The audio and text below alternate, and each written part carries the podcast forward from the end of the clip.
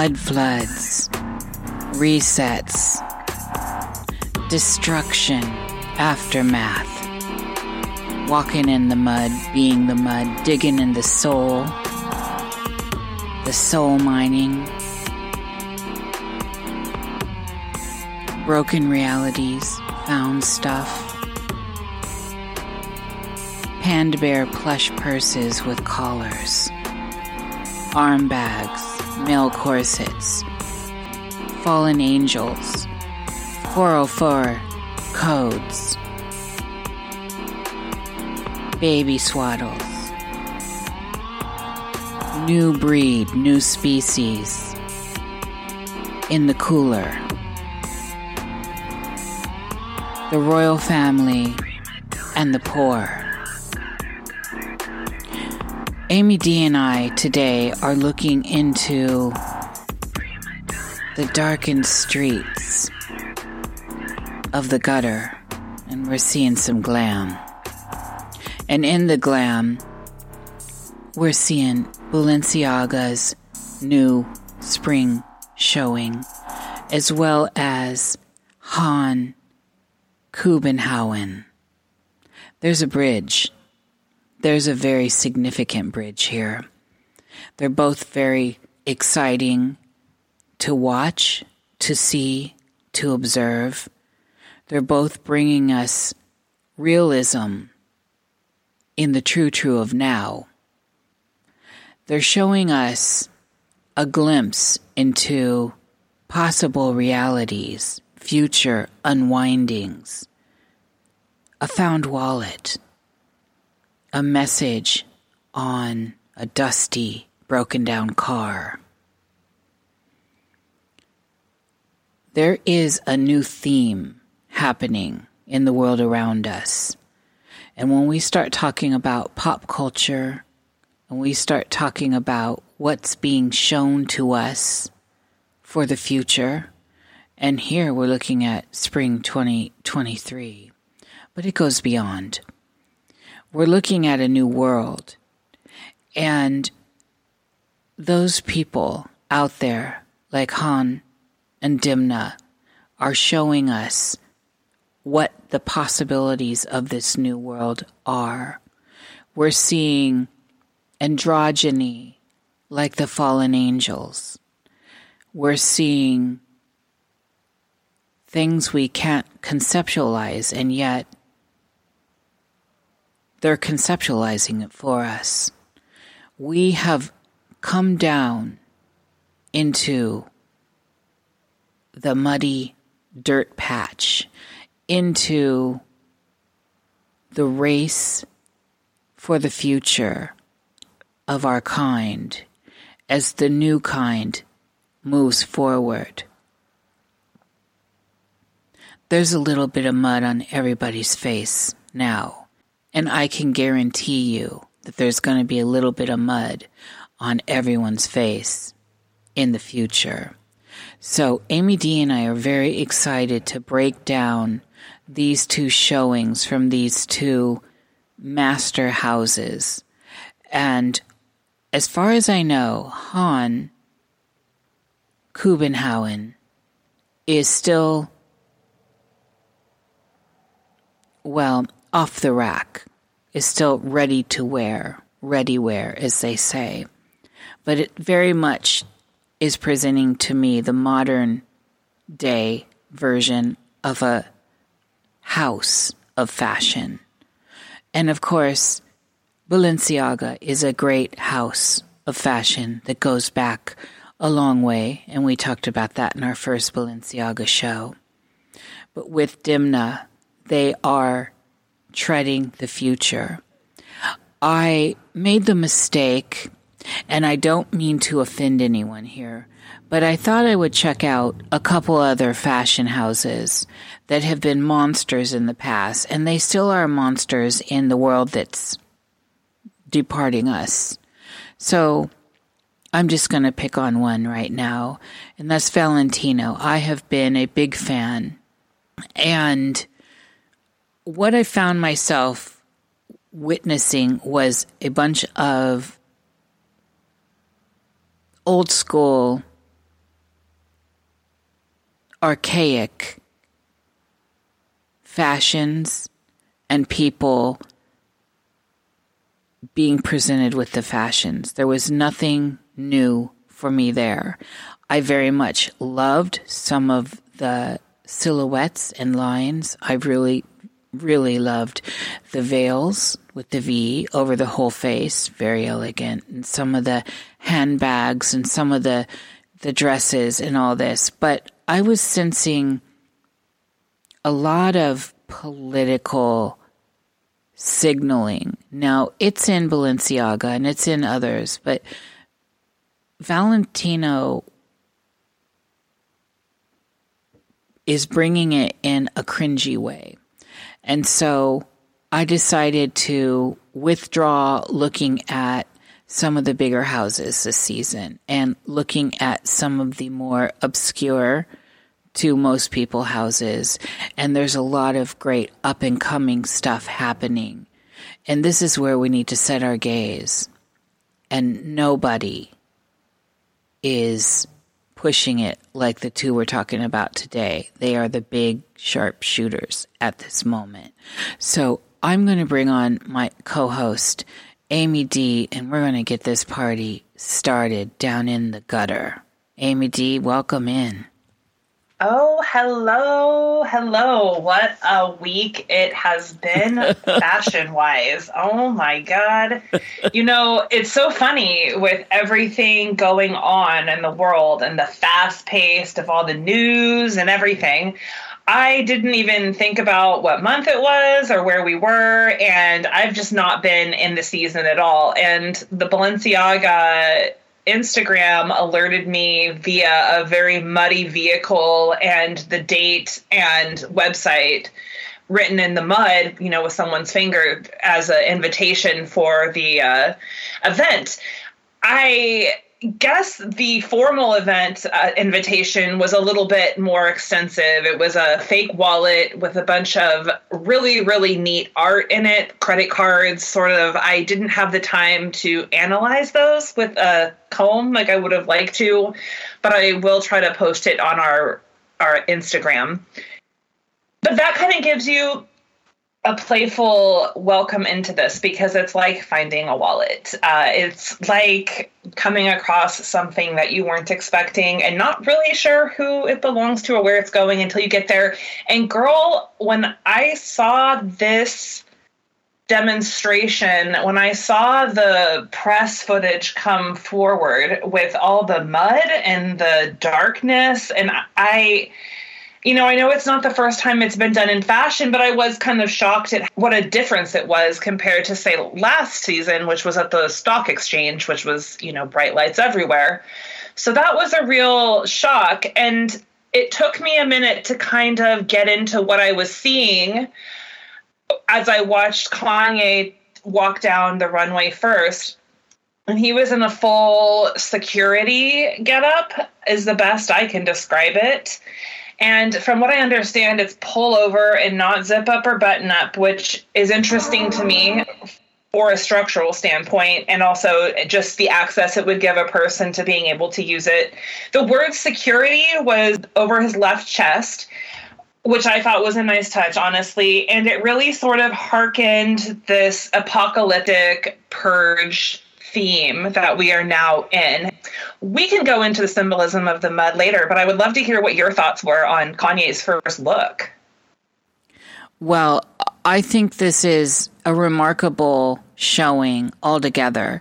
And Kanye coming out in the beginning was fabulous, in my opinion. And he's in he's in such a great great look. They did they did him well in the fact that he's in an oversized, which is the thing right now, and in part of this oversized thing is playing into the apocalyptic aspect of the world and the future we're looking at, and it brings into mind grabbing clothing wherever you can get it, whatever size it is, getting it and having it on.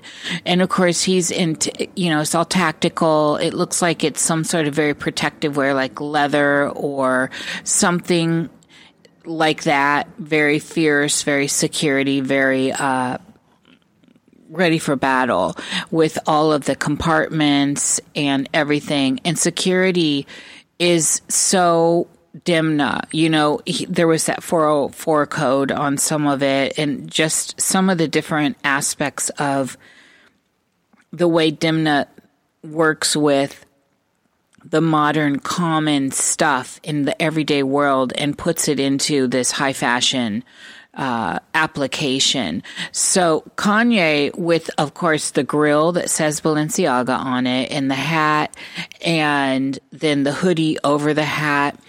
This is also giving me gray man realness. And not only is it giving me gray man, it is a wave of, and if we look at this in modern culture right now, it is a wave of reality for a lot of people in the world, and increasingly so here, where you have to be absolutely with your head on a swivel because violence is breaking out everywhere. And there are small wars going on in cities everywhere. There are small wars going on in little towns everywhere. There, it's conceivable that we are in this greater war, yes, but these little wars on the streets with everybody being so angry and triggered that this is now the mindset. This is now the way of life. And yes, we will get into the mud and all this. And this, uh, it also, Amy, I just, when I first saw it, it reminds me of motocross and uh, mm-hmm. some of those tracks, you know, when it gets muddy. So there's, you know, again, it's this kind of off road too. It, it's away from domestication and it's wild. It's dangerous. It's also common. And in that, there's a beauty. There's a narrative of beauty within how stripped down and dangerous and raggedy it feels as well. I really liked how raggedy it felt as well. Me, okay, this is a very personal, just kind of aside, but when I, my jeans always in high school, you know, 1998, 99, they all got down into the water and the mud. And it just reminds me of being someone who's not really, um, who's in it, right? Who's in the muck really school was kind of domesticated i suppose but if, but my feet in that mud it's just so grounding right it's just so it's the everyman's thing. And like you said, there is something beautiful within the mud, and we can explore that theme further when we cover the next show. But there is kind of a theme in Buddhism where the lotus flower requires a muddy environment to survive. And I think that's really interesting given the context of the beauty of the Balenciaga designs, but also there is sort of a suggestion with the Balenciaga tone that there is going to be a density, a condensation of classes, right? And I thought uh, it kind of is interesting because it's condensing two classes into one, into the mud class, but also it suggests beauty can thrive within that. But further, as we'll explore with the next show, there is a whole other class of people that are really considering themselves the lotus that are planning to survive. And I just find it very interesting that they um, that there is such a that it has become so obvious at this point that it is a feudal system. Yes. And see, people that have their eye forward and they're actually paying attention to the collective and what's going on on the streets. And Demna very much brings us this always. Demna brings us the streets, whether people want to criticize that or not. And he brings it into high fashion and he brings it into the collective. And like all these shows, these are the runway shows. These are the showings. And what happens in fashion traditionally is there is the outrageousness of the showing of the show of Fashion Week and then there's how it translates into the streets. And so one of the great things about Balenciaga through Demna is that he reverses this in a weird way. He twists this because he just goes straight to the street level. And of course, it does translate down from there again. It just gets redistilled and it's part of the genius. So it's kind of continually in this process of refinement. And I know that's a strange word when we're pairing it with what we're seeing on the runway here with Demna and Balenciaga. But it is a refinement. And if we look at it through, say, the Gnostics or the alchemist, this is a part of what's going on. And the mud plays into this, by the way, and we'll, we'll, we'll dig into that. One of the things that I also found interesting as I was looking at the show was there's a sense of dare I say homelessness. And what I mean by that is is that this does look apocalyptic. This does look very Mad Max. This does look very on the go. And there is a lot of information to suggest that in the showing. So, you know, we have some of these jackets that have all this uh, compartment uh, type stuff sewn into it. I saw it looked like on Kanye's there's areas for it, bullets and you know all the all the tactical stuff one needs. But then we had a new take on the arm bag and how the arm bag is a very specific bag in the world of bags and how he actually sews it into a sleeve and it's it's truly an arm bag, but they're sizable. You can get a lot of stuff in them. They're like old school carpet bags. And then the baby swaddles, very interesting. Again, those look very militaristic, very protective. They look like they're made with Kevlar. I mean, again, there's this idea of some of these textiles that feel very like they could protect you from a bullet shot or a knife or an attack. And this is at play here. And Another thing with this showing from Balenciaga again, and of course, black is always a very popular color in fashion. We all love black. I do at least. And I think it is a popular color in general because it it is a number one color that people buy, even though it's really every color. It's all color. It's no color. There's a magic to it, and it's a dark showing. The whole thing. We saw speckles of color through here, and I wanted to address this specifically. So what I noted was pink, yellow, white, silver, red, orange, and leopard. Those are the, the color I noticed. Now there may be more, but they're not as neon as we were seeing in other showings. So the neon aspect seems to be fading down. But one of the things that really dazzled me, and it brings in this royal family, it brings in the high, chic side of it, the really wealthy, elite aspect was the use of, and I I didn't have my hands on it. I wasn't there in person, so I don't know exactly what the material was, but it looked like I was seeing lame, and I love lame, which is uh, uh, usually metal threads, right? And very popular again in 1922, 1928. Lame in the 1920s was a hugely popular fabric, expensive, glamorous, reflective, and then all the little the body shirts and everything that appeared to be sequins.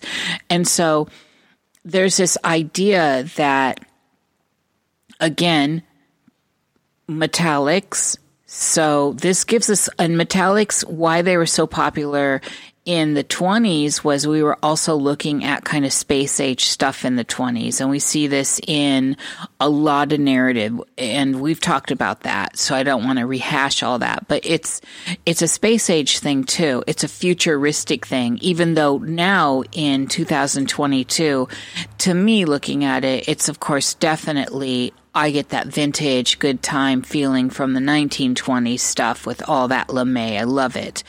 Of course, it became characterized by drag queen culture and all that as well. Anything sparkly, right? So there's this, but these dresses that came through also, so the royal family aspect, the elite aspect of this that are all walking in the mud with with the militarized stuff that we start the show out with. If you notice the succession of images. So we start with the military, then it looks like we have the street people right? And then we move into the high intense gowns and as you as they're walking in the heels and stuff, the gowns are getting muddy, mud slopped on them, expensive lame, ex, you know, the stuff is extravagant. It's brilliant. What designer is going to send out these absolutely beautiful couture gowns in that environment where the mud's just slopping all over them? It's absolutely a true narrative coming out of Balenciaga's show this season and you said it, Amy. It's the the playing ground is leveled, and so these cuts were also very 1920s and 30s. A lot of bias cut stuff going on, high glamour, and the beauty of bias cut is bias cut is your friend if you want to show curve, and show curve in a really flattering way. I love bias cut. It's my favorite to wear. It really gives you the hip. So I was seeing it on these androgynous bodies, these body forms. You can put a bias cut long gown on a thin male model and you're going to get a very sexy silhouette because that's what bias cut does for you. So there was a lot of, as usual, this blending between what's gender and what are we looking at here? The second model that comes out behind Kanye is uh, a model that's had top surgery. So they had their breasts removed and, and, and they're showing, you know, they're coming without a shirt on. This is very provocative it is suggestive of what is going on in the culture across the board. No matter how you feel about that, it doesn't matter. We're checking our feelings here when it comes to politicized narrative on this stuff. It doesn't matter how you feel about it. What matters is it's happening, it's around us, and so let's talk about it without getting triggered. And so this is part of the new species coming forward. No matter how that's happening, no matter the politics behind it, we are seeing a very, very blended idea of what it is to be a human right now that seems to be stripping away sexual characteristics. And so, Demna showing us that. What are you thinking about all this, Amy? Well, I'm just I'm I'm watching the show as we sit here and talk, and I'm just watching them slosh, slosh, slosh in this mud, and I'm thinking about uh, everyone being leveled to where we came from, and then I'm thinking about these shoes. And if you haven't seen the show, these shoes are typically it's a person either wearing a platform shoe or a clog, and in some ways it sort of elevates the model out of the mud but not really. And I think there's a lot to be said about these shoes and our relationship to the earth and our relationship to the bottom, you know? And that's I can't I can't shake it because all of these models represent different, you know, walks of life, as you said. We have a progression of basically street people to the higher end to the butcher at the very end, which we'll get to. And I, I, think there's really no way to remove yourself out of the muck than to artificially sort of raise yourself out of it. And I think that's might be what he's trying to say here. That's what I'm taking from it. There's really just this um, relationship with human beings being landed. It's intriguing. I'm watching the show as we're talking to, and we both watched it prior to this, obviously. But it's a reminder. And see, in this kind of gender bending that's going on, Balenciaga also brings in these corsets for what looks to me to be males, men, typically, but I don't know what, what they are in real life, honestly. And that's where we are. Uh, in society right now.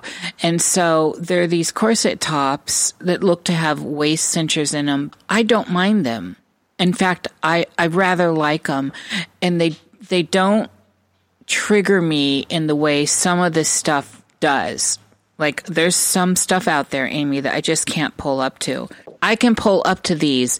This is I think pretty brilliant with him. And I also like in the transition as we are looking at that there is we see really beat up jeans and stuff and then again those those sequence body uh wear tops or you know they're form fitting i don't know what to call them but there there's this again we start transitioning from in the street to the elites the glamour set with a transition from the lower half of a body wearing beat up stuff, including the wide tennis shoes and all that, to having some of the glitz start to come in. Were you noticing that transition at all? And what do you think about these corsets some of them are wearing? I had noticed that. I just didn't even think about the androgyny of it all, which is so ridiculous because I posted about Demna's Muse yesterday, who is maybe perhaps the most androgynous character I've ever come across in my entire life.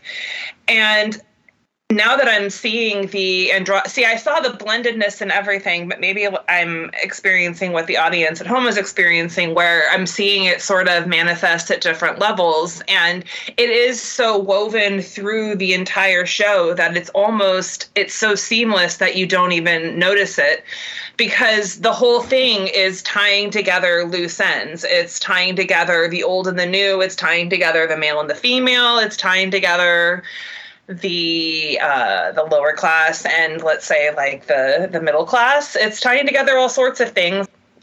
Part of the leveling that's going on between, say, the economic classes is the leveling that's going on between the genders we're definitely getting that in this show. Now, this is not anything new. It's been coming on for a long time. And I certainly loved back in my day gender bending like anyone else in the punk movement and post punk movement. It was great fun. It was a whole different world then and it was a different statement. But now where it's on like the mass level, it's a different space. So honestly looking at all the models and one of the things I always have to give the chef kiss to with Demna is his selection of models. I love, love, love Demna for his selection of models and where I was bitching about it earlier in a show I'm not going to mention again where it just seemed very political and very cringy. This seems equitable this seems more realistic and everyone's represented, but everyone is up for question as to really what genders are we looking at? We are looking at the fallen. We are looking at the fallen angels. We are looking at the blending, leveling the ground of what it is to be human and what it is that we're moving into or out of. One of the things I found really inspiring, we start to see some of the capes. Now, capes are all over, I noticed, and I love capes, so I'm thrilled by it. But capes are all over. And there's a lot of different ways one can process what a cape is as far as adornment. And of course, the very first thing that a certain set would think, oh, opera wear, right? But then another set will think, you know, witchy. And then another set will think superhero. And then, you know, we could go on and on with associations with capes. But what Demna's showing us, and there are, there are dusters in the show and there are capes. Capes are remarkable in that you can be anything under that cape. You can hide anything under a cape. A cape can also double as a blanket. And I, when I've done um, outdoor camping and stuff, I have really long shrugs and, and capes and stuff that I've used as blankets. And so there's like a multi functionality with a cape. But a cape is also something that that obscures your form if you let it. It is something that can look glamorous and high end, but it's also something that could look scary. I mean, look at the whole idea of Mothman. Look at the whole idea of uh, caped heroes and villains. You know, this is at play here, and this is at play in society right now. There are people now rising into this idea of their reality. There's now a new Joker guy out there. I don't know if you've seen him, but he's posting videos and he's he's literally doing the Joker thing. And like from the latest movie with Joaquin, I mean, he's, he's saying all the same kind of stuff in his own flavor, but he's out there and he's doing it just like in the film. And again, art and life, life and artifice. Frankenstein and his monster. We're looking at all this. We are moving through this and living through it. And so this is a brilliant tie in to what's going on in the collective. And this is why Demna is so impressive. And this show, again, with some of the terrible feedback I saw that it's the same old, same old, it's not the same old, same old. It's not at all. And those people aren't actually really allowing themselves to get into it in a way that is deconstructing it like we are. Also, one of the big things I'm noticing in a lot of shows this season, and especially in the two we're covering here, are the platform. And I specifically wanted to make a note here. So, back in this, the, uh, oh, I don't know, 1500s, 1600s, and even 1700s, platforms were a standard wear and even probably into the up into the 1800s too with very fancy women that would put their their fine shoes into a type of platform to walk in the muddy streets with all their fine fine stuff. Get them so they wouldn't ruin those long dresses that were made of very expensive materials in the day you know and uh, also their shoes. And so we're seeing platforms everywhere. And if you notice most of them are on the glamorous ones in here, the platforms. And so it's a it's an interesting showing for that because it's also it's showing us that they're in the mud with us, but they're also elevated. So we understand their status. So there's that. But also they're elevated in order to not be in the mud, but also because they're amongst the people, they're amongst the others. And this becomes a really significant part of our narrative here. So, there is within this Balenciaga show, some of these bags look like almost like trash bags, but I can tell they're made of some sort of fine fabric, linen or leather. And again, we need to look in the totality of it all. So when we're looking at these fancier images, we're seeing stuff. So there's there's particularly this leopard bag that came through on a very striking model with some fabulous sunglasses. Now, I'm a big fan of sunglasses this season from both our of glasses period from both of our shows we're talking about. But I wanted to rest on this leopard bag. This leopard bag is sewn up like an old school muff, hand warmer muff. So there's that aspect. Of course, love, chef's kiss. And then it's leopard, whether it's faux or not, I don't care. It's just presenting as a leopard or some sort of, you know, glamorous exotic cat. And this is suggestive of the old world. This is suggestive of the jet set. This is suggestive of people that could afford this kind of thing. And the muff is also suggestive of another time period and a certain set. And so I love the way that this became part of the show. Now, I only saw the one like this, but it only takes one, and it's the only piece of leopard I saw as well. But he, didn't need to overdo that. This is it. This was what needed to be seen. And this again, the model is wearing one of the oversized jackets and suits. And so the question here is, did this person raid something or rob someone or you know how did this person come into this suit and this leopard muff this is the question if you're looking at this as like a detective and you're looking at it as a story. And each of these models is a story into themselves that create the cohesive overall story, over arc that we're talking about here. So we're not going to go one by one, but this is a stick out. It was meant to be a stick out because it's the only one with leopard. And again, this is the question how did this person come about it?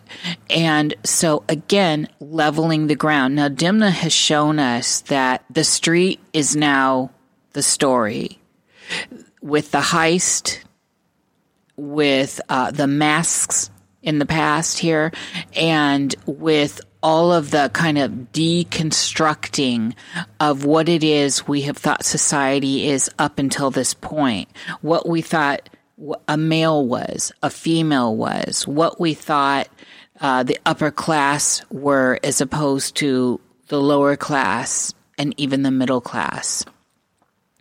And what it is to walk a runway, what it is to present high fashion in the mud, in the gutter and so this became very apparent when that particular model comes out with that leopard bag.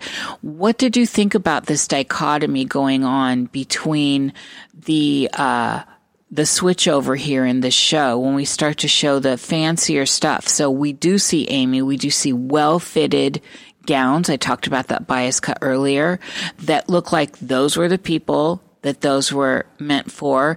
And then with this leopard bag, the oversized suit. So it looks like this person's, you know, that's a suit. Usually suits get tailored to people. Even if you go to an off the rack suit place, they usually will tailor it to you. It's a service almost offered almost everywhere. They'll do a little tailoring for you if you want. And of course, the fine haberdasheries, they will that's part of the service. And that's a step away from actually having something couture for yourself made for by hand for you specifically, like at a tailor. So what are you thinking about this kind of heisty energy that's still in here and uh, how it's mixing with the fact that the finery is now in the hands of the paupers? Well, sort of how The Sopranos aired in the 90s and really brought light to the fact that these gangsters were living sort of like middle class kings. This is what this reminds me of is that first of all, the dichotomy exists so that the upper class or the middle class, let's say, can sort of blend in by day with streetwear and still do their thing by night. But I think it also suggests that there is a blending of the two worlds occurring in real time. These dresses are phenomenal and they're beautiful and they're just as well they're not tailored uh, the other the other ensembles aren't as tailored, but honestly, it's the person that's wearing it that makes it beautiful.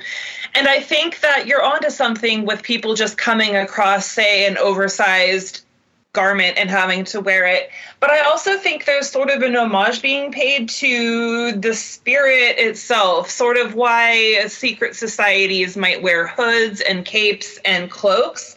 I think there's sort of it's it's not about the exterior. It's a, it while it is also about the exterior, it's very much about the interior and how that can morph in the physical and manifest in the physical in many different ways. One of my favorite things that I did see, and it's kind of a throwaway, I, and I'm sure we're going to get into all the bags at some point, but kind of to juxtapose the trash bag that you were talking about, there was also a highlight of a Lay's potato chip bag. And I loved it. I thought it was really great because again, it really paid credence to this idea that it's not the thing, it's the person who wields the thing. And so, again, it's this real testament to the spirit as well. And that's kind of where I was with that. Yeah, well, and that's classic Demna. We love that. You know, and it, it goes without saying too that he introduced a new version on the doctor's bag. And that ties into one of my all time favorite runway models, his muse at the end that brings up the show. And we'll talk about that person. These doctor bags are very, very beautiful and they're big. And it's also suggestive of what we see right behind Kanye leading the show was uh, a person that had had top surgery and had their breasts removed. And so th- this is a theme running through the show. It, they give it to us straight away, second model in, and they back it up with the last model and that kind of butcher dress, almost like fetish, leather fetish wear, and um, gimp, gimpish as well. There's all this stuff kind of swirling together that creates such a dynamic showing. I, I want to look at these clogs as well. Now, where I grew up, there was a lot of that kind of stuff going on. Uh, you know, there's a whole Dutch settlement in Iowa. It's called Pella. And I mean, there are a lot of Dutch people. I have a lot, I have it in my blood too, just because of, you know, it, it, it's just there and why my people ended up where they ended up. And so clogs are very interesting and they have, they have an interesting history and there's a lot of different ways to approach a clog. There's the nurses' clogs now. I can't even remember the brand that you see. They're ubiquitous on nurses these days, and they're a clog. That's a form of clog, but they're Demna showing us some almost really old school Dutch clogs that were made traditionally out of wood. And again, like I was talking about with the platforms, and we saw those platforms, there's different platforms in the world. And the ones I was talking about are different than the showing, but the original platform goes back hundreds of years and it goes into Japanese culture as well. Geisha wore them to get up. You know, you don't want to soil all this finery. And so this is there. But what else do platforms do? And how did platforms move into modern culture? Because you know, a lot of people that don't realize that they have such a, a history think of them purely as 1960s, 70s groovy wear. And they are an absolute historical, uh, they're historical footwear. And so there's this idea of platforms that raise you above. They give you height. They give you something different they change your form by giving you the height. And they're different in a heel because a platform moves the whole body up. It moves the front of the foot up as well. And so for shorter people, it's fantastic because you get a longer silhouette. It gives you a longer leg. So there's also kind of this aspect to it. But think about a platform just in that way you are on a platform. You are on a platform with what? A voice. A voice of what? Adornment. How are you adorning yourself? And you start to get the idea of how deep this idea of a platform is rooted into the psyche of humans and how far back it goes.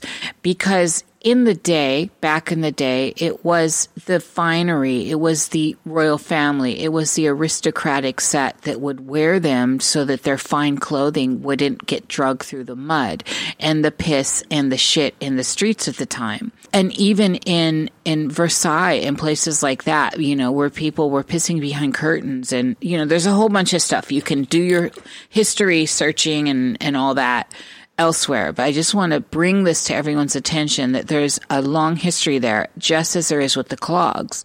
Now, the clogs are interesting because clogs had a very specific position in and on farms and uh, working out in muddy conditions, and they were indestructible. And of course, you know, the traditional ones were wooden, like I was saying, just like the geisha platforms, except for clogs had this at fine clogs you would put you would have something comfortable on your foot and you would put your foot into the clog and then you would do your thing. And there were different clogs for different functions. So it was really exciting for me to see clogs make their way into this show and I inspire people to look at the history of clogs and understand the differences and in different places that they showed up throughout history in our history, in our historical context of, of footwear. I found this very exciting to see, but he's also showing us, Amy D, deconstructed denim that you know the deconstructed denim in different ways where he's cut the the jeans in in the middle and made like skirts. Now we've seen this before; it's nothing new, but it's interesting in context to this whole show, and the slankiness of all this. The people wearing the midriff coats is interesting as well. We have some of these puffed up jackets in the with the midriff and uh, the Balenciaga big thick belts this season. These belts remind me, Amy, of weightlifters' belts, of protective belts. They remind me of belts that have multi purpose, that you can, well, you could use them in a military operation. And so I'm just wondering about some of these accoutrements that came into play in this show. What what were your thoughts on seeing some of this stuff we saw in the 90s with the chain, right? The chain with the wallet, the uh, these thick belts, the midriff stuff that's going on in this show. Um, there were a couple, and I hate to say this, I'm cringing saying it, but those fanny packs, I just I I can't love them no matter who does them. But there's fanny packs here too. And what is a fanny pack? A lot of travelers like fanny packs because it's on you and you it's hard to rob people of their fanny packs and get into their fanny packs. Again, this tells you an idea of migration, of movement, of having everything on you. So I was wondering your ideas on the accoutrements. I think you are incredibly on the nose there, Nish, with the idea is to have everything on you. And in having everything on you, that again requires this sort of amorphous energy and that uh, like you were saying this can be used as a bag or can be used as a pillow or can be used as a multiple multiple things in one's life throughout the day and it has to do with the person and the know-how. I love the 90s aesthetic that are coming back. I think it's that perfect blend of something old and something new. Again, I really do think it pushes us forward into this bizarre apocalyptic um, American horror story sort of vibe. But as far as where it brings us back to with the 90s, I remember wearing those wide leg pants. They're definitely coming back. I'm very excited as a person with a boxy frame. The proportion of everything, as we've talked about before, that's one of Demna's favorite things to mess with. But you know, it's also the playfulness, and it's really hard to say the word playfulness with all that's in front of us with the mud and the dirt and the slogging but the playfulness with the sizes, but ultimately the the lays back, but also the the stuffed animal that has been sort of de-stuffed and turned into a purse reminds me of I think something I made when I was in eighth grade and very fashion forward with my granny chicness and you know had my little Gen X uh, do-it-yourselfer vibe. It really gives a lot in many different ways in many different forms the new generation and there's also a lot of speaking of accoutrement body modification, I think some of the models uh, sported some horns and there were some other things going on. I, I didn't get too close up. But I also noticed in some of the pictures, I think when Doja Cat attended and with Kanye West, you could see their faces had been made up to appear like they were beat up. So that was an interesting sort of aesthetic addition as well. I loved every single one of his accoutrement. I loved the muff. I think that's interesting. And this idea that keeps coming back is all of these things can be used for multiple multiple things multiple purposes the beginning the show with the security and then we'll get into the end of the show more in depth with the um, the muse and the what i like to call the butcher dress. It's just so interesting because the whole vibe of the show is so amorphous and you kind of utilitarian and multi-purpose and it can be this or that but why even worry about what it is? Because it's both. And then you have this in my estimation a figure that comes along that's sole purpose is to butcher things which is to divide things which is to remove the limbs from things and make things so that the the the body that once fit together no longer does. It's disassembled and repurposed for different things. And so i thought what a great way to end a show that um, was so centered on the amorphousness and the totality of the everything and uh, to suggest at the end that there was some sort of division awaiting was interesting so, speaking of that, one of the things I'm glad you brought up all the body modification that was separate from, say, that having the breast removed, because that's a big deal. One of the things that struck me hard in the show was we can't tell who's what as far as gender, really, truly. I can't tell. And I think I can tell, but then you don't know. And that's part of what's happening in society right now. And so, the way people are finding individualism through this kind of now generic body form that seems to be coming out of modern times where you can't tell what it is. The individualism is starting to get expressed in other ways.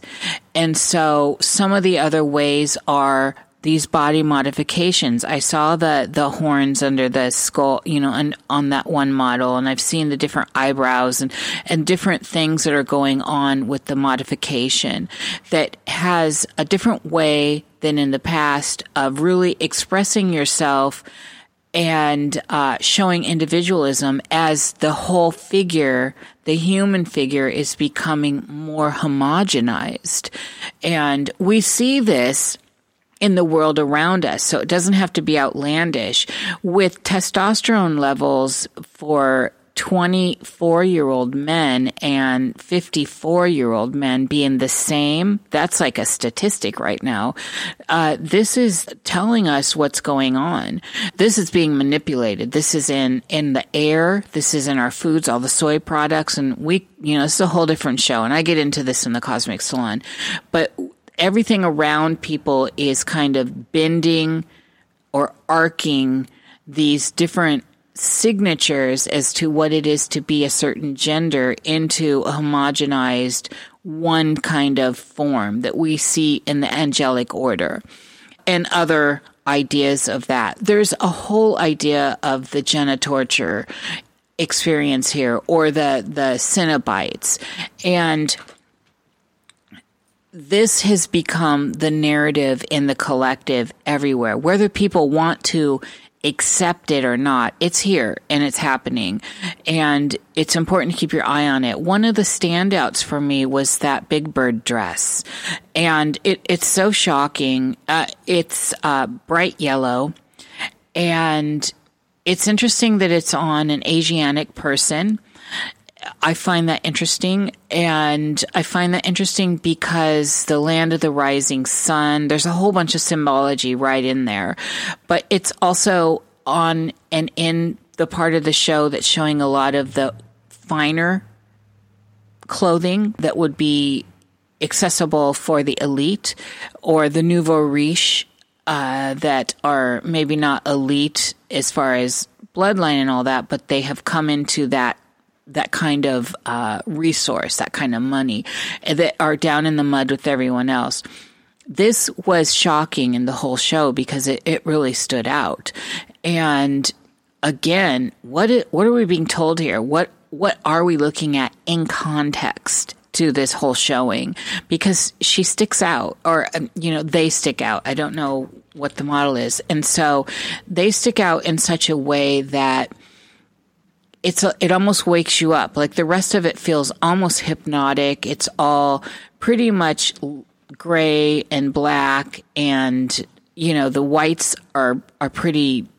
They're on the gray side, right? And and there's silver. There was also, you know, there's the lamé. We have we have all that, but this is a full yellow piece, and I do believe that we have seen that in pink. I'm sure it comes in the range of colors. I do believe that I could be wrong, but you may correct me here that there was some sort of sub narrative here because I think Kim Kardashian was seen in the pink version of this. Am I correct?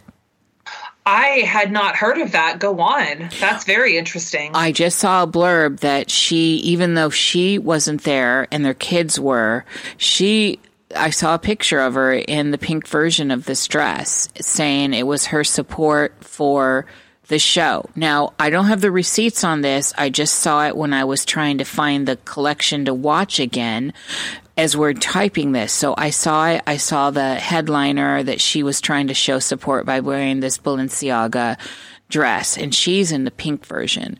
So anyway, the point is what's going on with that narrative? And so again, our audience will fill us in on these details. I want to leave that as an open question. I have a lot of ideas, but again, it's the sun the sun represents hope. Yellow is is also a color of regeneration in some schools of thought. Yellow is also a color associated with gold, which is also prosperity and um, Apollyon and all this.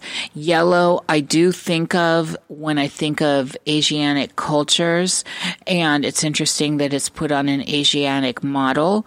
And so, you know, this is, there's a lot going on with that. And these models at the end here are showing in their very fancy shoes as well. And like the one after that, that's in the white sequins dress that appears to be bias cut. It's all sloppy with mud at the bottom, and they do hone in on it and let you see that mud slopping around. That model has a ton of studs and stuff in her face, and uh, she's looking like she's going to kick ass as well. She's got kind of resting bitch face, if you will. She's a badass, and she's doesn't seem to mind. And then you know, we're seeing these silhouettes. Again, is this lamé? Is this net with sequins? Amazing stuff coming out of the high end couture section of this. And the mix of actual races in the show is good it's very good. It's not leaning one way or another. And this is something I like about Demna. He's not trying to make any political statement with, like we were seeing with Valentino, which seemed to be a lot of Somalian models. And I'm no, no shade there. And of course, the most famous of all Somalian models is the great Iman, married to David Bowie. No shame there. Somalian people have gorgeous faces. It's just a fact. And they're tall and thin and modelly. So what we see as we get towards the end of this show, though, is our favorite. This model is incredible. And so what can you tell us about the muse of Demna? You know, I had not even realized that Demna had a muse until after I had reported on the prima donna's Instagram about that. Obviously, he had a muse, but I hadn't thought of her being or them being in the show. It's very unclear. It is probably one of the most ambiguous models you'll ever come across. Very much leans, in my perspective, female, but that just there's nothing about that other than my own projection. It is a very blank sort of vibe. I I cannot um, encourage our listeners at home to look up this show enough just to see it. You know, she's the model who was in our favorite model from the the Wall Street show, which was she had the black sequined get up on and she walked like the little ghoul. She was our favorite. And this is the inspiration for so many of Demna's recent collections. Very interesting, really brings home the notes of androgyny, amorphousness. Um, again, I just so easily and willingly projected my own experience on her, which is exactly what I'm sure I'm supposed to do because Demna's a genius. And they do seem to give this model some of the most iconic looks. Obviously, as the muse, that's the traditional thing to do. But this one feels different. This one, maybe because it's my first time seeing this model's face and really experiencing the whole vibe, it feels very otherworldly um, and not in an etheric sort of way. uh, and perhaps this model is really embellishing these aspects and characteristics. And maybe this is just how they conduct themselves in their day to day and their walk is but sort of a magnification of that. But it's a it's a very um unfamiliar vibe while also being totally familiar because it's sort of the template for everything. But it's in that uncanny valley of being the template but also being nothing in that you can project anything on it. It's empty but also full. It's sort of um, I always think of it as like the letter Q because it's uh, it's got the circle and the and the dash. Like it's supposed to it goes together. It's the totality. It's the it's the thing that we're that what would appear so many of the artists and so many of the people that we follow on here are either about or they're really just into showcasing and pedestaling but oh man i've never seen a character like this model and i would love to hear what you have to say because this is as someone who traffics in the exotic and unique niche i would love to hear what you have to say let's just put that well, I'm in love with this model, and I think this model's name is Mintu, right? Yes. And uh, this this model gives me everything I need, especially when we're looking at high art and the application of high art, which is what we're looking at here. So, I'm sorry, that's just the name of the game. That's what's happening, and this model is intriguing to me in all the best ways. I think this model is very much serving me. Tilda Swinton in Orlando, Tilda Swinton in general, Tilda in um, oh geez, I think Constantine maybe as the as Archangel Michael. Um, and remember, and the angelic order are androgynous. They are, this model serves to me angelic archangel. This serves to, this is to me how I view archangels. This is how the Bible talks about them. This is how they're talked about in lots of different uh, tomes. This is what they're talked about. Now, modern Christians don't want to pull up to this and they often overlook it, but it's the reality. And so that intrigues me. I'm very, Yes, and so Charlize and Mad Max, yes, and uh, I'm I'm just in love with this model. I couldn't be more in love with a model than I am with this one. This goes against a lot of the old school standards, whereas this model is androgynous and apparently tall and thin, because I don't know how tall this model is.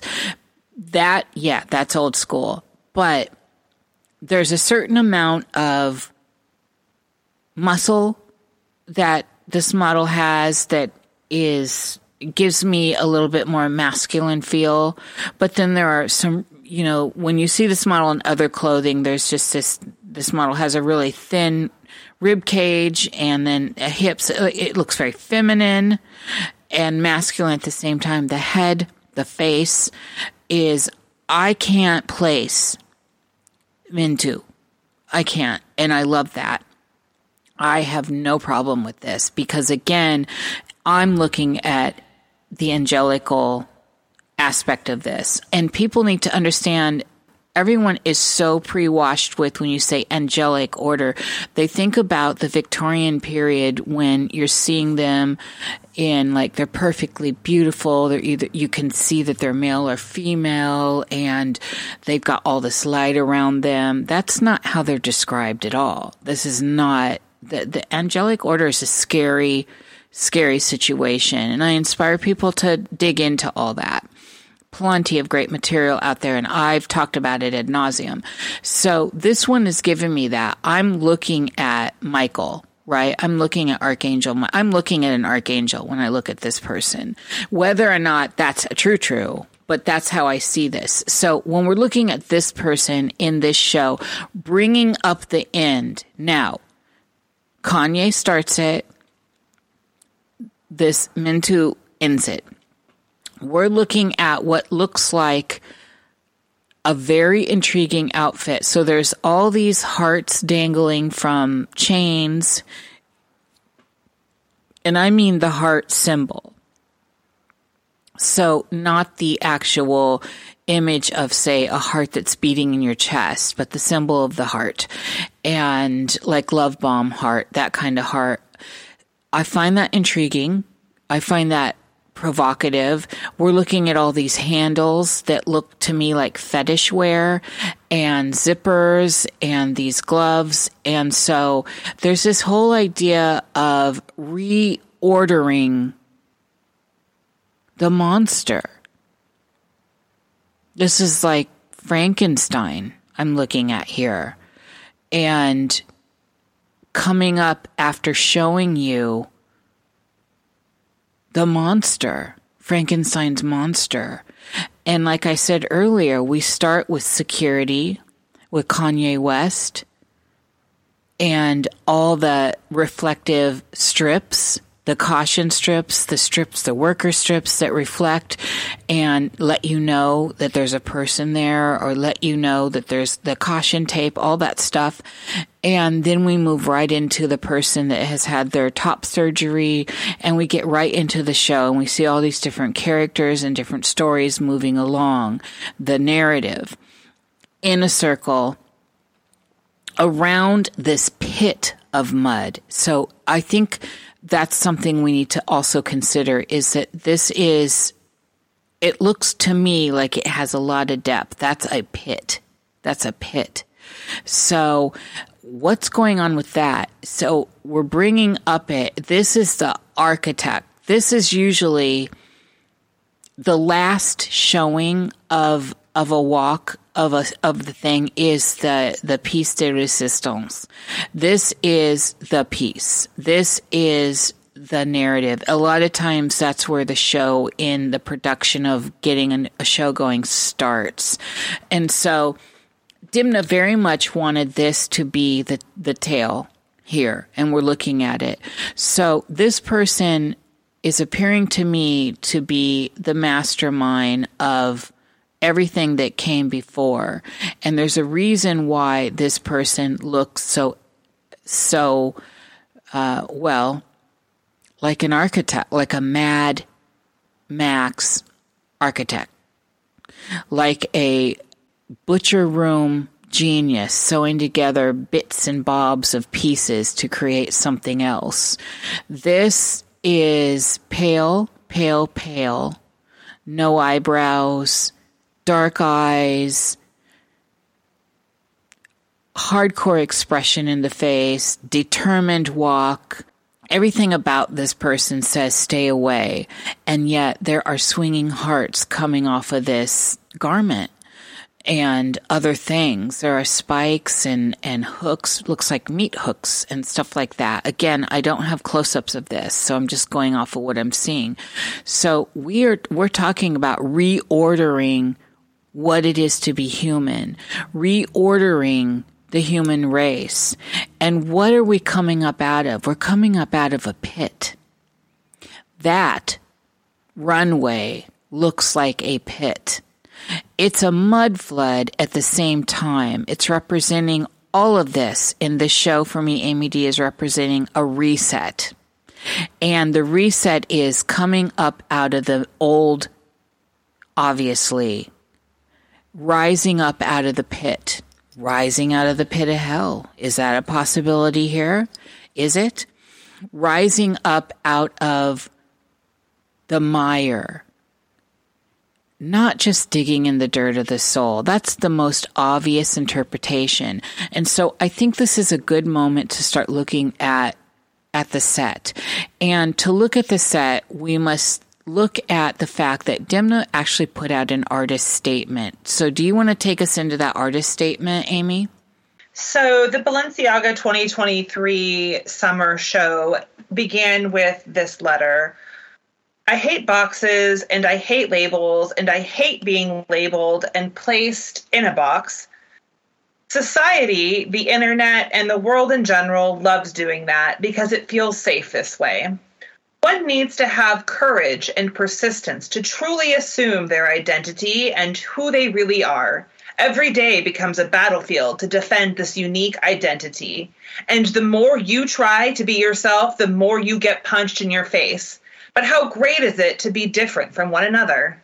The challenge is to get and to keep walking towards your true self after you have been beaten up and knocked down. Fashion loves boxes and labels more than anything. Luxury, not luxury, street, couture, good, bad, buzz, viral, all the same, who cares? Putting luxury fashion into a box of polished, exclusive, and visually expensive is limited and pretty old school. Individualism in fashion is downgraded to pseudo trends dictated by a post and stories of some celebrity of the moment. I've decided to no longer explain my collections and verbalize my designs, but to express a state of mind. Fashion is a visual art, and all we need is for it to be seen through someone's eyes. Fashion, in its best case scenario, should not need a story to be sold to someone. You either like it or not. The study of this show is a metaphor for digging for truth and for being down to earth. Let us let everyone be anyone and make love, not war. Demna. So, what do you think about that statement? I love it. I think that's the best thing ever. And not just for some, you know, unity uh, gold pill sort of way. I love it because I could not agree with it more. Fashion really does try to pin and box people in in a way that um, I think we're tired. I think that's done. I think the old boxes are no longer there. And until the new boxes are completely unveiled, there still does exist at least the illusion of a potential of something new and more exciting. And I think right now, the smart people, the really creative people, the geniuses of the world are taking advantage of this midnight hour and really trying to put their imprint on the next boxes that are going to exist. Yeah. And see, one of the struggles I had in the different art schools I went to, because I'm a dropout all the way through, because I refuse to play regurgitation. I refuse to uh, do a lot of stuff that it takes to actually get a meaningless degree these days, and they basically are all meaningless. Sorry, it's the truth, unless it's a trade or something like that. Uh, it, and that's something I talk about in the Cosmic Salon. But I did go to art school. I went to a few, and I've got a heavy art history. I am, in fact, I hate saying this, but I do consider myself an artist without that title. I'm notorious for not liking that. And one of my biggest bones of contention moving through those uh, those regurgitation loops through the modern day thing they call higher education is that I always felt, and I feel this way still, that the art should stand on its own. You should not have to have somebody stand up before you view a piece, whether it's time art, sculpture, paintings, performance art, whatever it is, whatever the showing is, somebody that needs to tell you what it is before you experience it. Art should stand on its own. The message should be what you take out of it. And this is a big deal to me. And it's a big deal when, when people ask me for bios when I come on their shows, because I'm usually like a creative, you know, a creative soul living a creative life because I hate all of that. I detest labels. I detest the idea that I need to tell you about who I am before you even experience me, or that I need to tell you what a piece of art is that I made before you experience it. When I put something out, I want it to be on its own. And a lot of times why I don't sign stuff. I have art all over the world and I haven't signed hardly any of it dolls and sculptures and paintings and not you know i'm not like i'm not definitely not a famous artist and i will probably never be because i refuse to play the game and that's a whole different story, the game of art. But what I'm saying here is this was a brilliant statement from Demna, and I couldn't agree more. When you make something and you put it out into the public, it is no longer yours. And the experience people have with it is an intimate experience, whether they hate it, love it, indifferent, neutral, whatever the experience is, it's theirs. It's their experience with something you did create. You're a Frankenstein monster, the thing you created, but it has nothing to do with you at that point anymore. And so way, the way I've always felt about these things is if you are intrigued or if you are confused by what something means or what the symbols are, what it represents, then you can go digging further. This is how, you know, say you encounter something from Anais Nin. Say her book Incest. You read it and you're like, who is this person? Or no, better yet, Henry and June, the movie with uh, Uma Thurman and, you know, just that great cast, great film. I love Anais Nin. I've been a fan of her my whole life. She changed the zeitgeist. And a lot of people don't even know who she is. But there was this film that, sh- that Uma Thurman did, and it's amazing. And so you're like, wow, this character is very interesting. And so you go looking, who is Anais Nin? What did she actually contribute? And you realize how big her footprint was, and you didn't even know who she was. And so this is the beauty of releasing something, a baby into the world vis-a-vis art, in this case, Demna's collections, and allowing people to have their relationship with it. And where it goes wrong is in the culture that he's talking about. In this stamped culture in this, it can, you know, everyone's only going to show pink and yellow this season. You know that goes around. And, uh, and they also suggest when you're going to the shows, if you have the golden ticket, you know, they give you a suggestion of, uh, generally colors and theme that go along with those. And so, you know, everything's very curated and people get uncomfortable when you go wild, when you go raw they get very uncomfortable because they need the safety of curation. They need the safety of other people's opinions about something. And this is, again, mirroring back to the whole university system, the whole underground art scene, and who's really making the artists and who's breaking them, and uh, into the Hollywood mill system. This is underground, undercurrent underfoot. This is in the mud of society. And so if you're interested, you go looking, you go asking questions. What did Demna mean by this? If you can't figure it out, if the relationship you have with the piece is insufficient for your own curiosity or your own well being because you're unsettled that you don't know what it means. If you don't know what something means, then that is a call to go look for deeper meaning. Understand the symbols. Understand the different layers of texture that goes into making something. In this case, a show. What is Demna really saying? Because he's telling you in that note, he's not going to tell you it all. He gives you an idea of what he thinks he's saying, but he let it go. So it becomes the collectives. It becomes society's baby. And like they always say in fashion, how will it translate to the street? And that is the bottom line. And that's the bottom dollar also.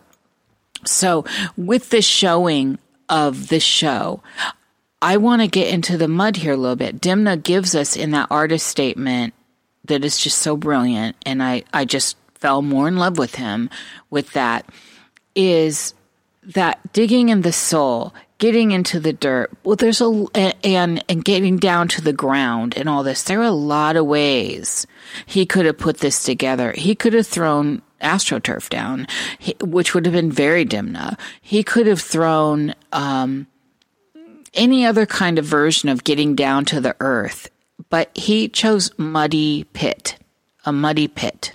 That's what he chose. That was the choice here.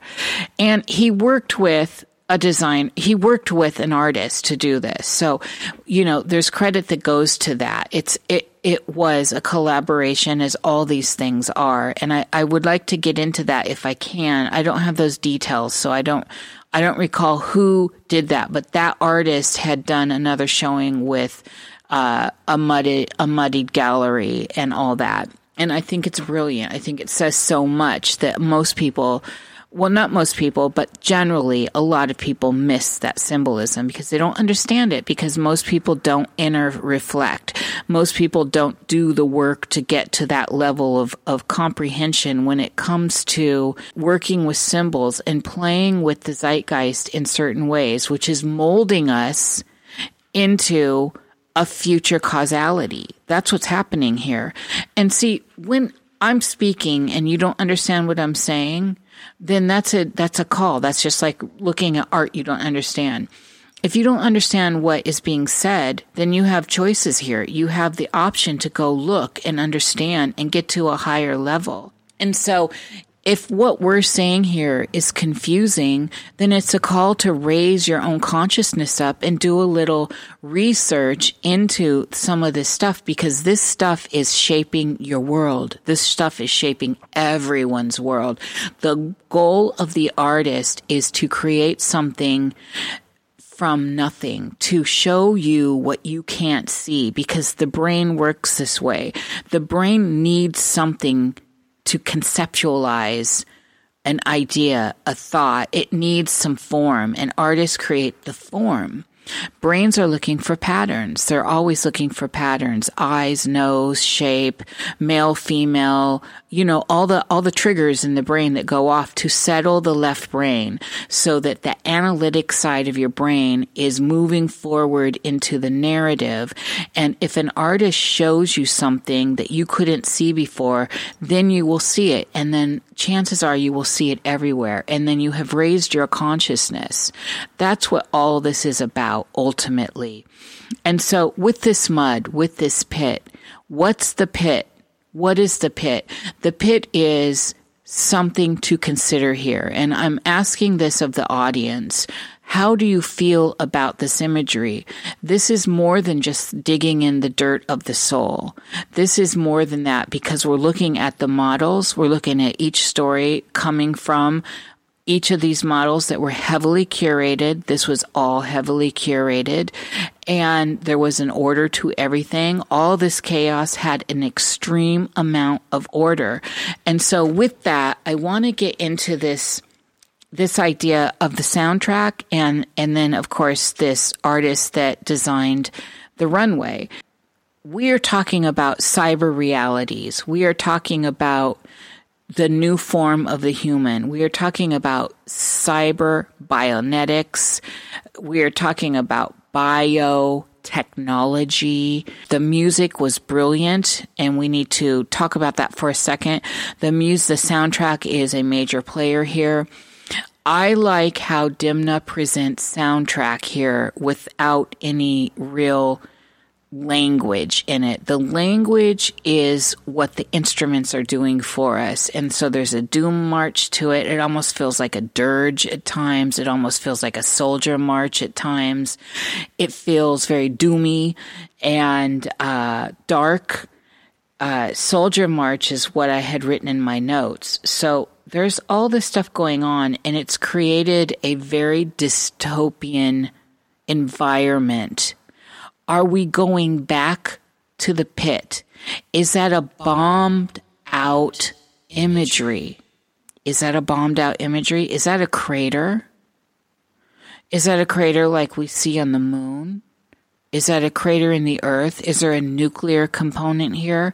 These are questions to ask. This is how you deconstruct the world around you. And so with that, Amy, tell us a little bit about this designer, just a little blurb here. And then also let's look at the soundtrack a little bit. The designer in charge of the set is named Santiago Sierra, and he, like many of Balenciaga and Demna's friends and their circle is very controversial.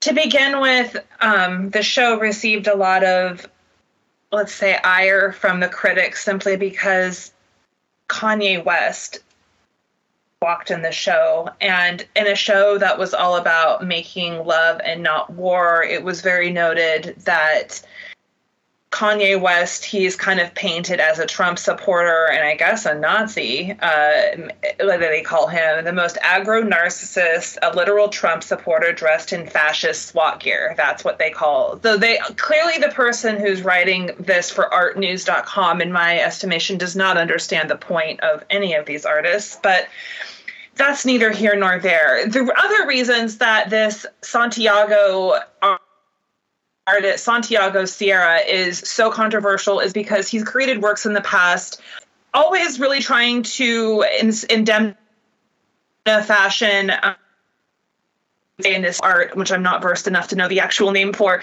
where they like to throw the the, the vibe of the people back into shine the light on colonialism. He part of his installation was he sought the blood of the First Nations members, and I think it was mistaken by the people who were, you know, viewers of this art to think that was actually the desire of Santiago, and in fact, it was to make the point of that. And I guess he's gone on to have some pretty, from the normie perspective, pretty distasteful um, things to installations about the Holocaust and the gas chamber so this guy is not far from any of the circles that Kanye or Demna are running in, which is I think they're very misunderstood geniuses. That's just my take and I don't think I think they're living in the future and as you've talked about with me throughout the months that we've known each other that sometimes when you are a creative, a genius, something along those lines, and you see the world differently, maybe not the rest of the world is there to see it with you. So while he makes complete and total sense to me, and he's making some incredible points about culture in the world, he is apparently racist and controversial, and the low level understanding of this art in the mud. And isn't that so modern? This is what Demna is trying to take us up out of. And the very first note I had before I read the artist statement was at, when I saw the show was aftermath. And uh, like I said, is that the remnants of say a landmine? Is that a bomb ditch? You know, is is that a bomb crater? Aftermath came to mind. And so when I read the artist statement and I saw that make love not war comment, and again, that's back to makes me think of the 1980s with Boy George and uh, you know, and some some of the stuff that was going on in the 80s, which is very much alive now. We're relooping that. Uh, is interesting. The thing that I love about all this is, and that I love that Kanye was there, that it was going to trigger people that are absolutely caught up in the circus of politics. If you have not come to this idea at this point, I inspire you to get deeper into the idea of what are politics and who's working with who. It took a world effort to lock down the world. These leaders we're all hand in hand to do that. There is no opposition when it comes to a certain level. They are all working together. There is no one side versus the other. Just like your left brain and your right brain. We hemisync this up. What is Demna telling us? What is he doing? He's leveling the playing field in the aftermath of all the bloody ass war we've been through. He's leveling the playing ground between sexes, between economics, between po- politics, all of it. He's leveling it out. And, or if you want a trigger phrase, he's flattening the curve. And so the music, we'll get into that in a second. I wanted to ruminate here on this aftermath idea and Kanye West. So, something brilliant popped up, and I think it came from you, Amy, maybe not, but Kanye West, I guess at the after party or something, you'll clarify this, had Candace Owens there, and they were wearing, Candace is in a white shirt, t shirt, and Kanye's in a black t shirt with white saying white lives matter. Candace is in the white t shirt saying white lives matter because White lives do matter. And not only that, why does that make it a, such a statement? Because in the very early days of all this chicanery that we've been in, all this tomfoolery, all this absolutely controlled demolition of society through a milieu of planned, staged events. I inspire people to dig deeper and stop taking narratives as they're being thrown at them. Put your emotions aside and stand from a neutral standpoint as a sovereign being. Not sovereign in a political way, but sovereign in a spiritual way. And start to deconstruct the world around you. That's what we're doing here. So when you look at this statement, that's coming through because in the beginning you couldn't say white lives matter or all lives matter because the org of the movement of the BLM movement wouldn't allow it. And then of course all this stuff's come out with that movement and oh that's a whole different show. And I'm one of these people where it's all lives matter. I don't give a fuck what anyone says Come at me. Tell me my life is less important than your life. It's not.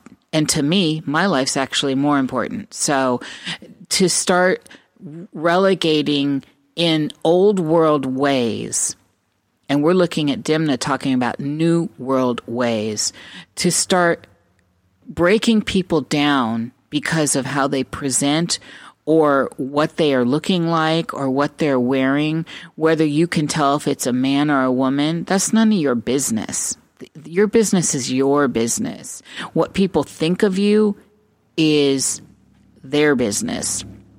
And one of the messages that we're getting from Demna is exactly that. And what we're getting from Kanye and people like Candace Owens, whether you hate them or love them, is that same thing. They're actually bringing balance to a very unbalanced system. It is all right to not like a culture. It's all right. It's all right to not like a person. It's all right. It's all right to feel love for something that other people don't feel love for. It's all right. Love means love. Love is love. Well, why does that all of a sudden have conditions? And why is it one party can be racist, but the other party doing the same thing or worse is not considered racist?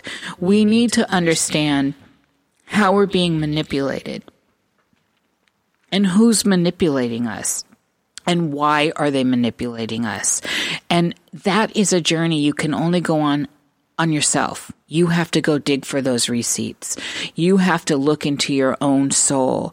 You have to look into the mirror to see really truly what are you looking at? Are you looking at an avatar wearing Gucci this and Prada that and and this hair and that makeup and all that stuff that is meaningless in the end, especially as you're moving through whatever death is and you're getting right with whatever your God is. The playing ground's leveled. The bombs have already hit the ground and Demna is giving us a real good look at how that plays out. So, what do you have, Amy, on the sound? Well, I personally loved Kanye's stunt stunt at his show uh, for season nine. That's his line, I believe, in Paris Fashion Week, and that is where he was seen with one Miss Candace Owens. And if I love anything about being alive today, Nish, I think it is what I love the most is trolls. I just do. It's I don't know. It's the garbage person inside of me. It's the little. I, I just love seeing it. I don't love doing it, but I love seeing it, and I love it when it's done well, especially when it's wielded towards, you know, low level thinking um, and cognition. So, in my estimation, Kanye West did a few things here. He did what you said, and also, um, just to kind of pivot, your life, the person listening, whoever you are, your life should be the most important thing to you. And maybe your loved ones, all that. But there is, I think that that should go without saying and be the most uncontroversial piece of information that anyone ever gets out of life is that you, it is okay to say that you are the most important person in your life. That's not to say you don't care about others, and that's not to say you can't take that too far but it is normal especially in the united states but it is normal to have there is a, part of us that wants to survive okay? That is just a reality. But beyond that i think he knew what he would do um, what he was doing with this because i think he knew he would a get a lot of attention and i think he also knew he would guide the conversation in a way. I think he was kind of showing you like look if i do this they're going to do this because it's not as if you don't know who it's not as if Kanye West didn't know exactly what he was doing with uh, Candace Owens.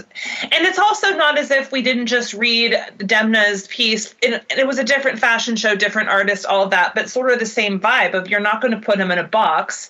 And you're not going to put Kanye West in a box. And that's not necessarily because when he wears the MAGA hat, he believes in that or because when he wears the White Lives Matter shirt, he's a White Lives Matter.org supporter all of a sudden. It's because I simply think no one is going to tell Kanye West what Kanye West can do. And as someone who is down with that cause, for everyone who wants to be down with that cause, I could not be more happy about it being in the zeitgeist. And to further that, I will say, as many of the listeners know, I do a lot of work on TikTok, sort of navigating the modern world and to see what's going on.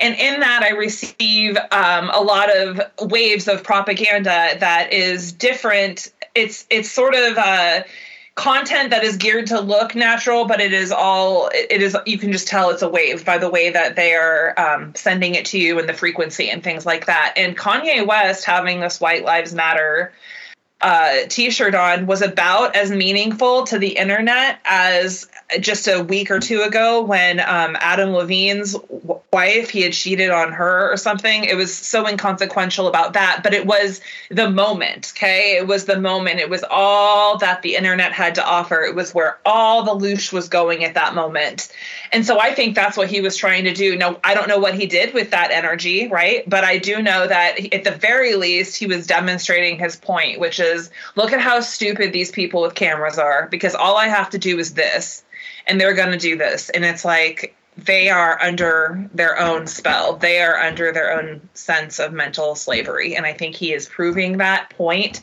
on such a meta scale that it is almost deafening. It is, tr- I mean, it would be deafening except for everyone is and their mother is talking about it on the internet. But yeah, so that's the controversy there. Yes.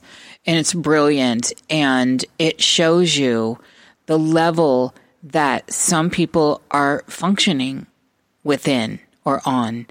And this is why I think it's such a good idea, mental health wise, when you are triggered. It behooves you to set aside your emotional response and, and look in the mirror and question yourself, why does that trigger me? You can't control what other people do or think or see in a free space. So the people telling us what we can think and do and say, that's fascism. And oftentimes in our modern world, the fascists are actually calling the people functioning in a free space fascists because they're saying things that the fascists actually don't want to hear and are trying to cancel, shut up, and hush. That's not a space to be in. That's no kind of space to be in. In fact, that's a hell space. That's a hellscape. And people pushing for that are pushing for a total control environment. If you're being triggered by something that says, make America great again, well, why are you being triggered by that? Does that associate itself with Trump? Because that statement was not originally Trump's. Again, nobody does research anymore. Nobody looks at historical precedents. Nobody looks at historical context. Nobody looks at context, period. All they do is look at that snapshot of Kanye and Candace and go from there without context. And it's out of control. It's out of control in such a big way that the whole of society has been blowed up as Demna's showing us. And so I don't want to linger too much on the soundtrack, but I want to just make sure that we understand the absolute brilliance of it, the absolute masterful cohesion of it with the overall story arc that we saw there. And I was applauding it. I was so thrilled. Again, in contrast to other shows where it was definitely virtue signaling the hell out of it, out of their shows. And they're trying to make these people that are trying to control everyone else and cancel everyone else, uh, happy. They're playing, these other houses are playing to those people. They're playing to those narratives. And I just find that cringy. I find it uh, unforgivable personally. And I won't spend any time talking about it anymore because I am a person striving for personal freedom and personal freedom for everyone out there. And if I don't like something, I don't have to listen and I definitely don't have to talk about it. And that is walking the talk.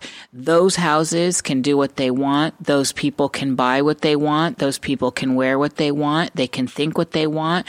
You can hate me. You can dislike me. You can say whatever you want. The moment that's a problem is when you come and try to hurt me or slander me.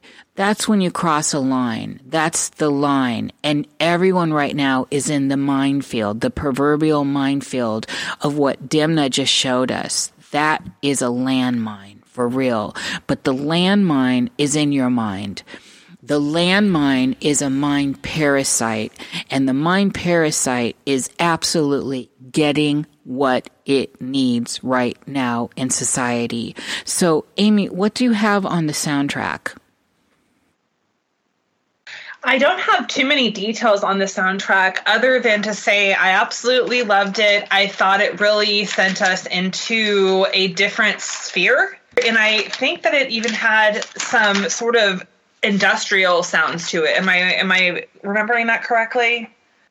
Oh yeah, yeah. It yeah. It was. It reminded me. It just reminded me of like a '70s horror movie, but like very chic from Paris or something. It gave me just all of the suspense, all of uh, ambiguous sort of those like sounds underneath the sounds. Um, otherworldly is all I can think of. When I hear it reminds me truly of the spheres of I think Saturn when we watched the OA and the evil doctor, you know, reveals the sounds of Saturn to the OA, and it remi- it's those are the sounds that we are hearing. Oh yeah, it, well, it had a dirge feel, like I said earlier. It had a soldier march. Do we know who who created the soundtrack? So we're asking the audience out there to inform us who did the soundtrack for the Balenciaga showing of 20, spring 2023. We don't have that here. This is why this is a group effort. We are just postulating ideas and theories and talking about what we're seeing and going off the cuff. That none of this is pre-scripted. This is us going off the cuff, having looked at stuff and moved through it. We try to keep it raw and real for you all. And so let us know because we believe that that was brilliantly paired and the whole show as a whole for me, Amy D was absolutely brilliant, symbolically rich dirt. Loved it. Yes. And so we're going to segue into what I think is like the best pairing with this. And we already introduced this in the beginning, so you know where we're going to go. And I'm thrilled by this. So we are moving into the spring 2023 showing from Han Kjøbenhavn. And this is in incredible. I was blown away by this show. I don't even know where to start. There's so much going on in it. An incredible showing of models perfectly picked. Again, we are seeing incredible imagery of the human form and how the human form is easily manipulated to present something other. And this show brings the otherness in a different way than Demna's. But I, I really think it's worth noting that the opening scene with this incredible model, and we will have these shows in the show notes. There's an angel, there's a, a, fallen angel, and I'm not sure right now, and this is bad, bad, bad as an artist, that I don't know this particular, I don't know this sculpture. So I don't know if this is, uh, if this is Cupid and Venus. I'm not sure what I'm looking at. Um, and it, again, it's a terrible thing. I should know. But we have a Cupid type angel, and Cupids are an as they're one of the angelic orders, and they're not like in the Victorian era or the Fiorucci uh, angels. You know, they're not the way they're described in all the magical tomes, including the Bible, is not cute. And Cupid's especially suffered the worst fate of that. So that's front and center. It's the very first thing we see this Cupid, this angel with wings, touching what looks to me like a Venus figure, but it could be part of the Paris uh, mythology and not Paris, the city people. If you don't know what I'm talking about, that's more for you to get into and understand what's the mythos of Paris right? That's a mythos. There's a story there. So this model comes out in these incredible shoes, sauntering in a way that is creepy. Uh, the makeup is done so well with these models. It is dystopian. It is alien. It is otherworld. It is regal. It is stark. It is severe. And at the same time, there's a luxury going on.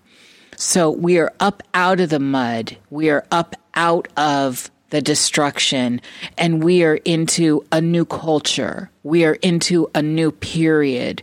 We are into the aftermath that we saw coming from Demna showing.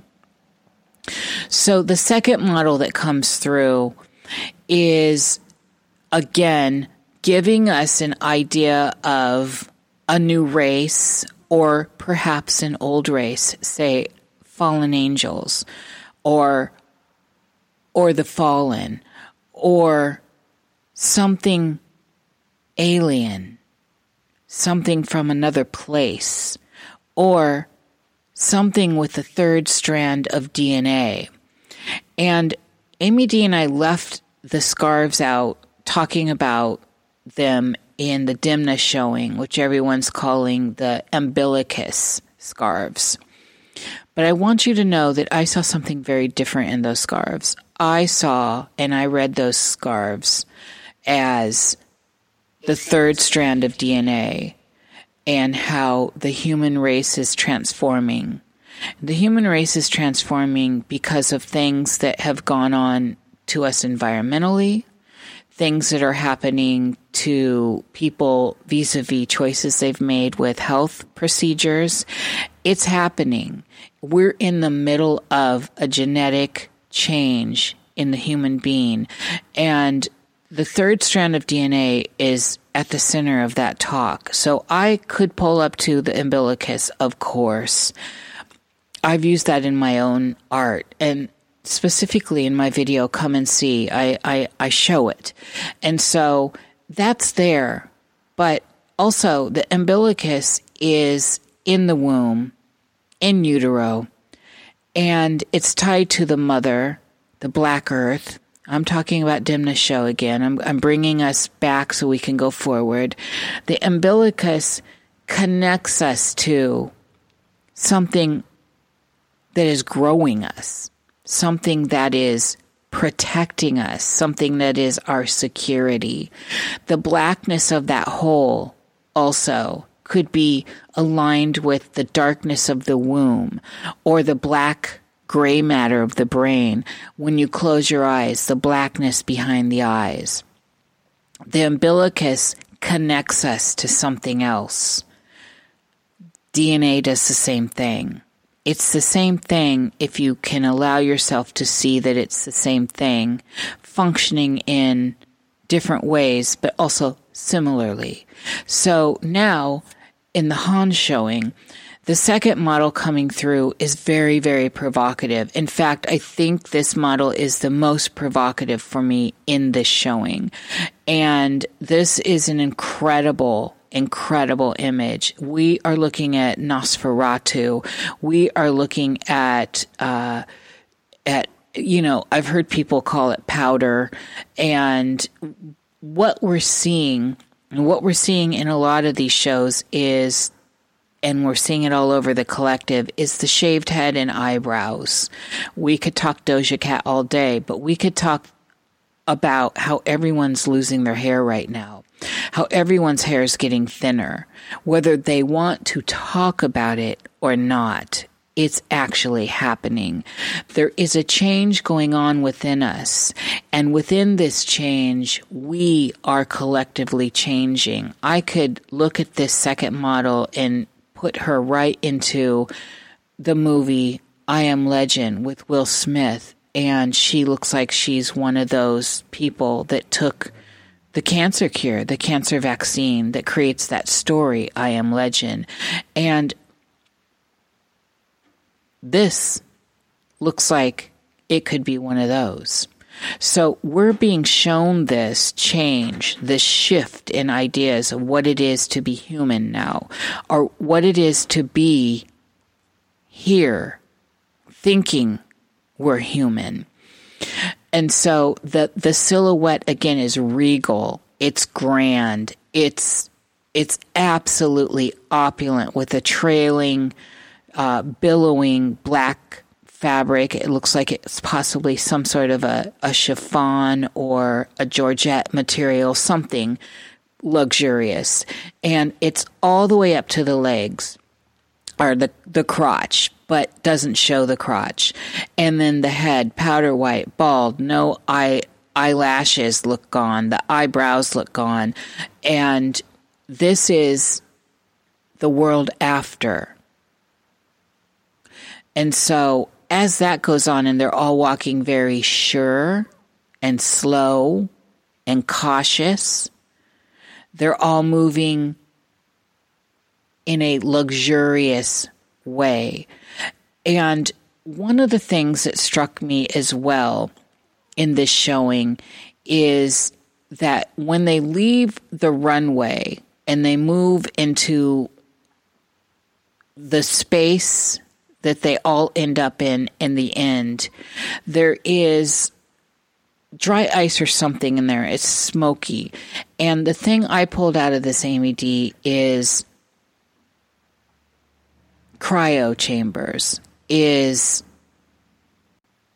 refrigeration, is liminal, is other worldly, is another space. And it it's just so rich and they stand there like mannequins in the fog through the glass, like figures in a deep freeze. And so, also in this showing, we see figures that have their whole head in a uh, what looks to be well, they're veiled and they have these helmets on, and the veils are covering their heads and their genitals, and then the rest are exposed. And they're the ones that are walking more luxuriously, more smoothly, more regally.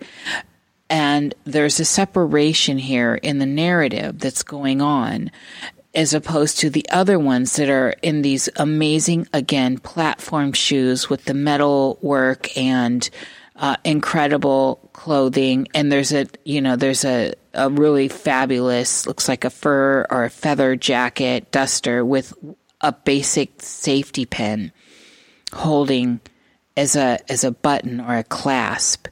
And the darkened eyes they've gone through something. Something's happened. They're all extremely of course very very emaciated looking. And this this is at play. They're very for me clonish they're very uh, sci-fi. They're very another planet.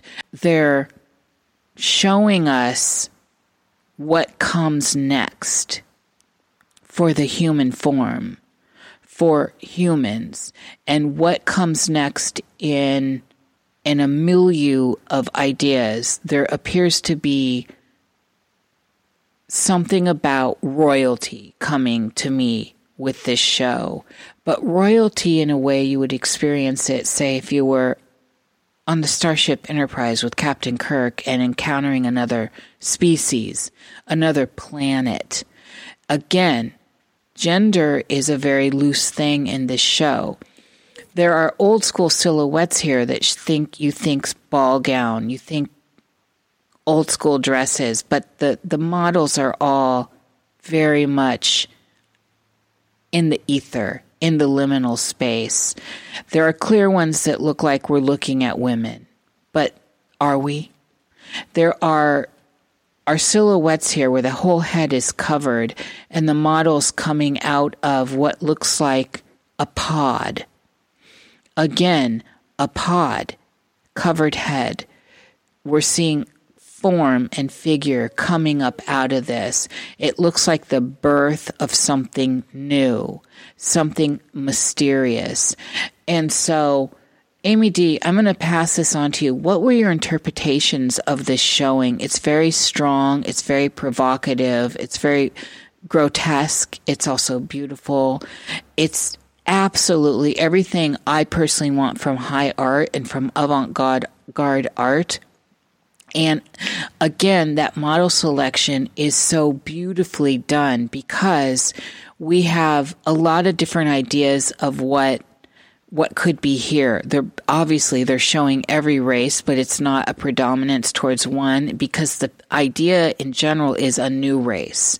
So I'm going to hand this off to you. And again, another brilliant soundtrack.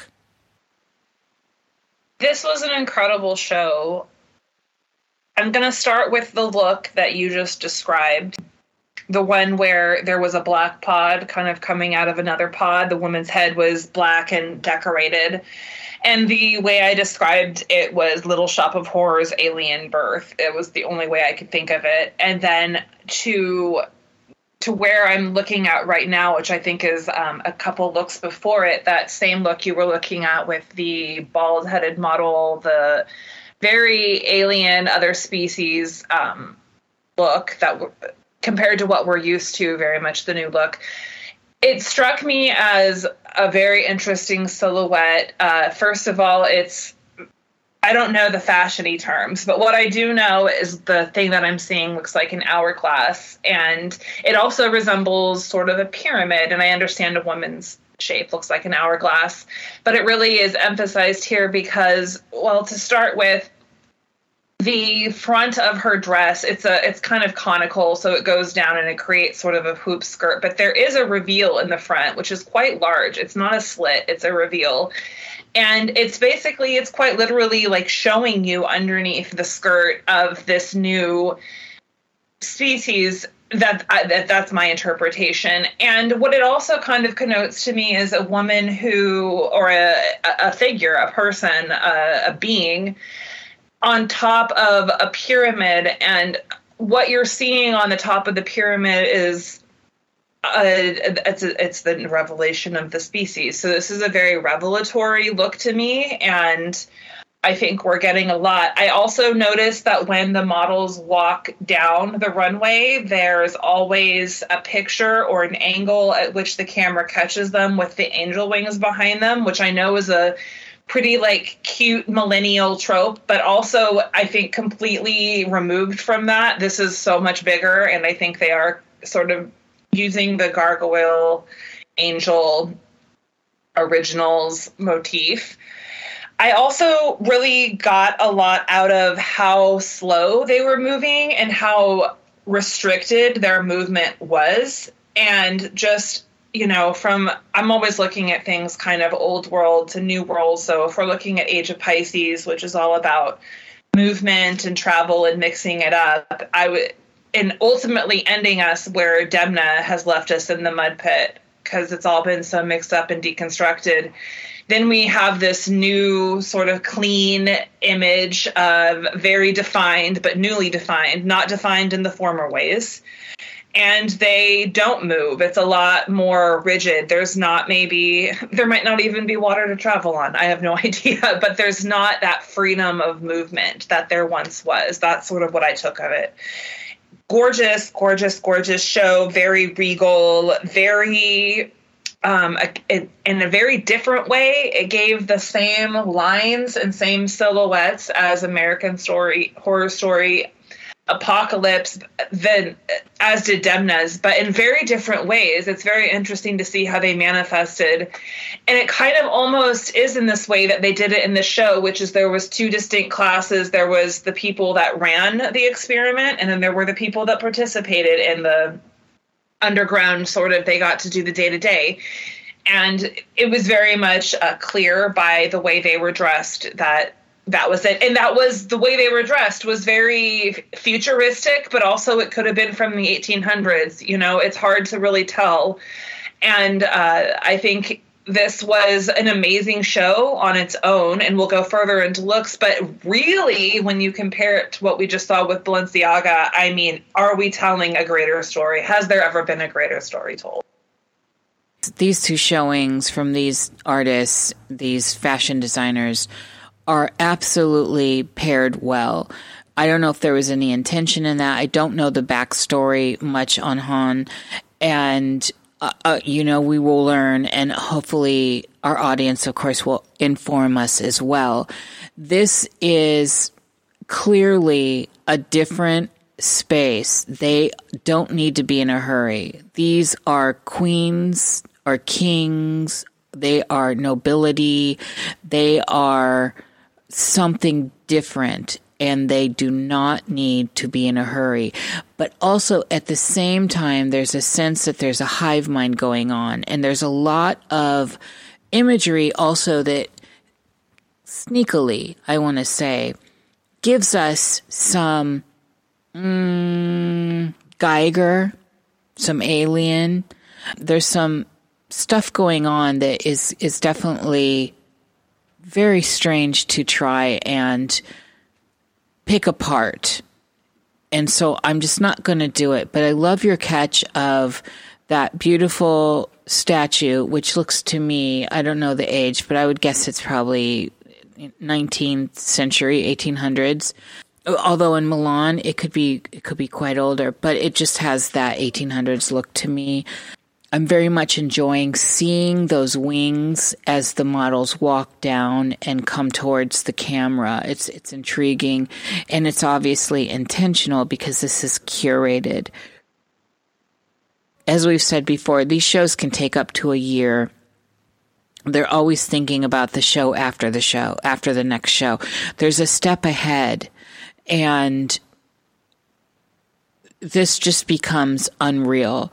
So the androgyny again, it's at the forefront here.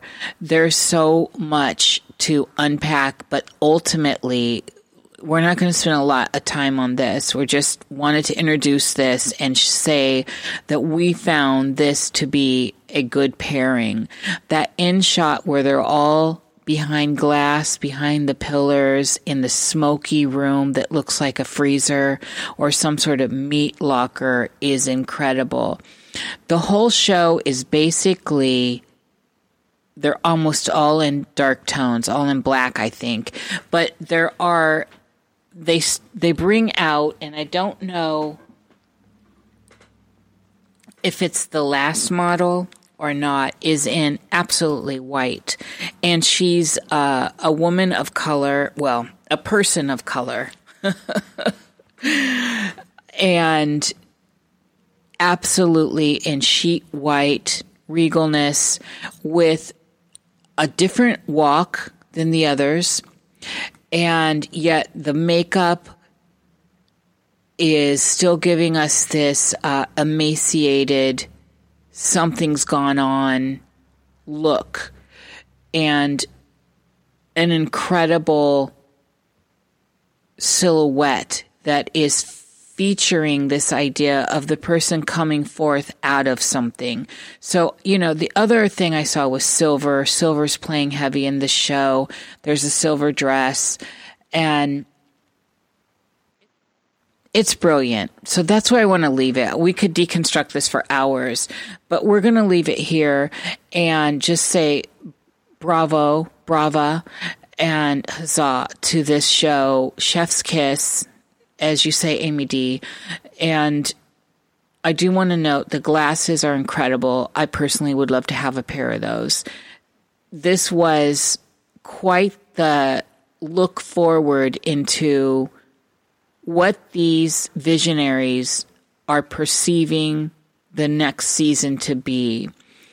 And like we were talking about earlier, it is the artist that shows us what cannot be seen. And once we are able to see something, we are able to project upon it.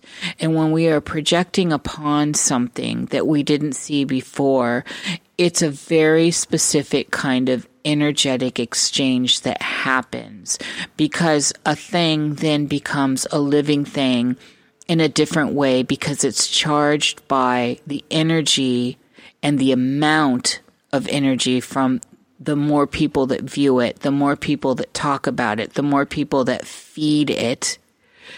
We call this an egregore. We call this a tulpa. You can look those terms up. It becomes its own thing and it lives in the world, a world where it didn't exist before because it became something out of creation, and out of creation, the world forms. And so, this is the greater deal when looking at the world around us, when looking at the pop culture in the world around us, how it affects us, how we are repulsed by it or drawn to it, the amount of people that feed into it become part of it, and then what becomes or once was exotic, what once was brave and new, what once was a spectacle becomes common and mundane until the next season, until the next great artist, until the next visionary gives us something to project upon. We are collectively now coming out of the darkness.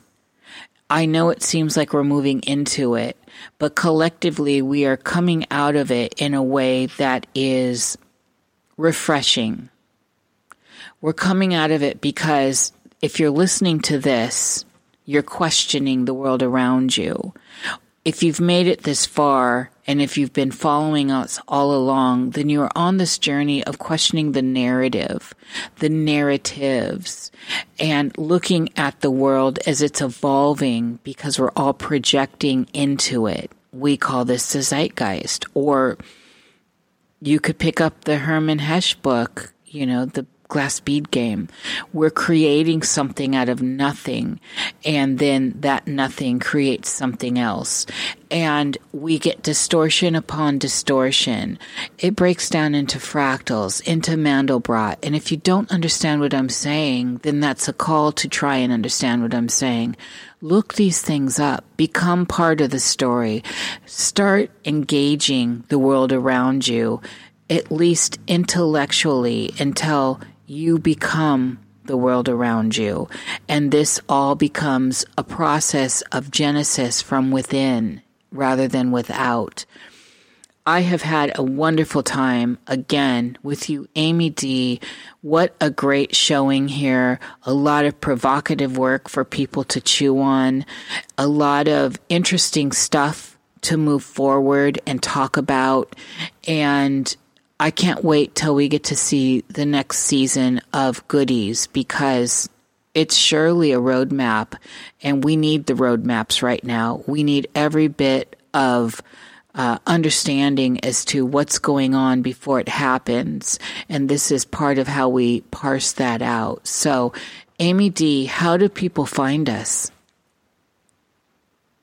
They can find us at Prima Donnas of the Gutter podcast on Instagram or at prima donnas of the gutter podcast at gmail.com but please do get in touch with us on instagram. It is simply the better place to know what's going on. We really provide a lot of supplements. And you can also look at all of our episodes at starlight.watch slash prima donnas of the gutter. And i think we have all 10 episodes up over there about to have number 11 and check out what you see and i hope you like it. And in my final word would be you know in this age of uh, of we just got to be more careful of what we attend to. So everyone be mindful of what you're attending to because it can really blossom right in front of you, giving it life. Absolutely. And girl, you give me life. Thank you so much. It's a great pleasure to do this with you. Absolutely. Love you, Nish. Love you too, Amy D. Thank you, all of our listening audience and anyone that comes to this show and finds these words. We are sending out thought bouquets of fabulous flowers that are fragrant and that will help awaken your senses. Get into it. And with that, we will say adieu. Or until we meet again. A bientôt.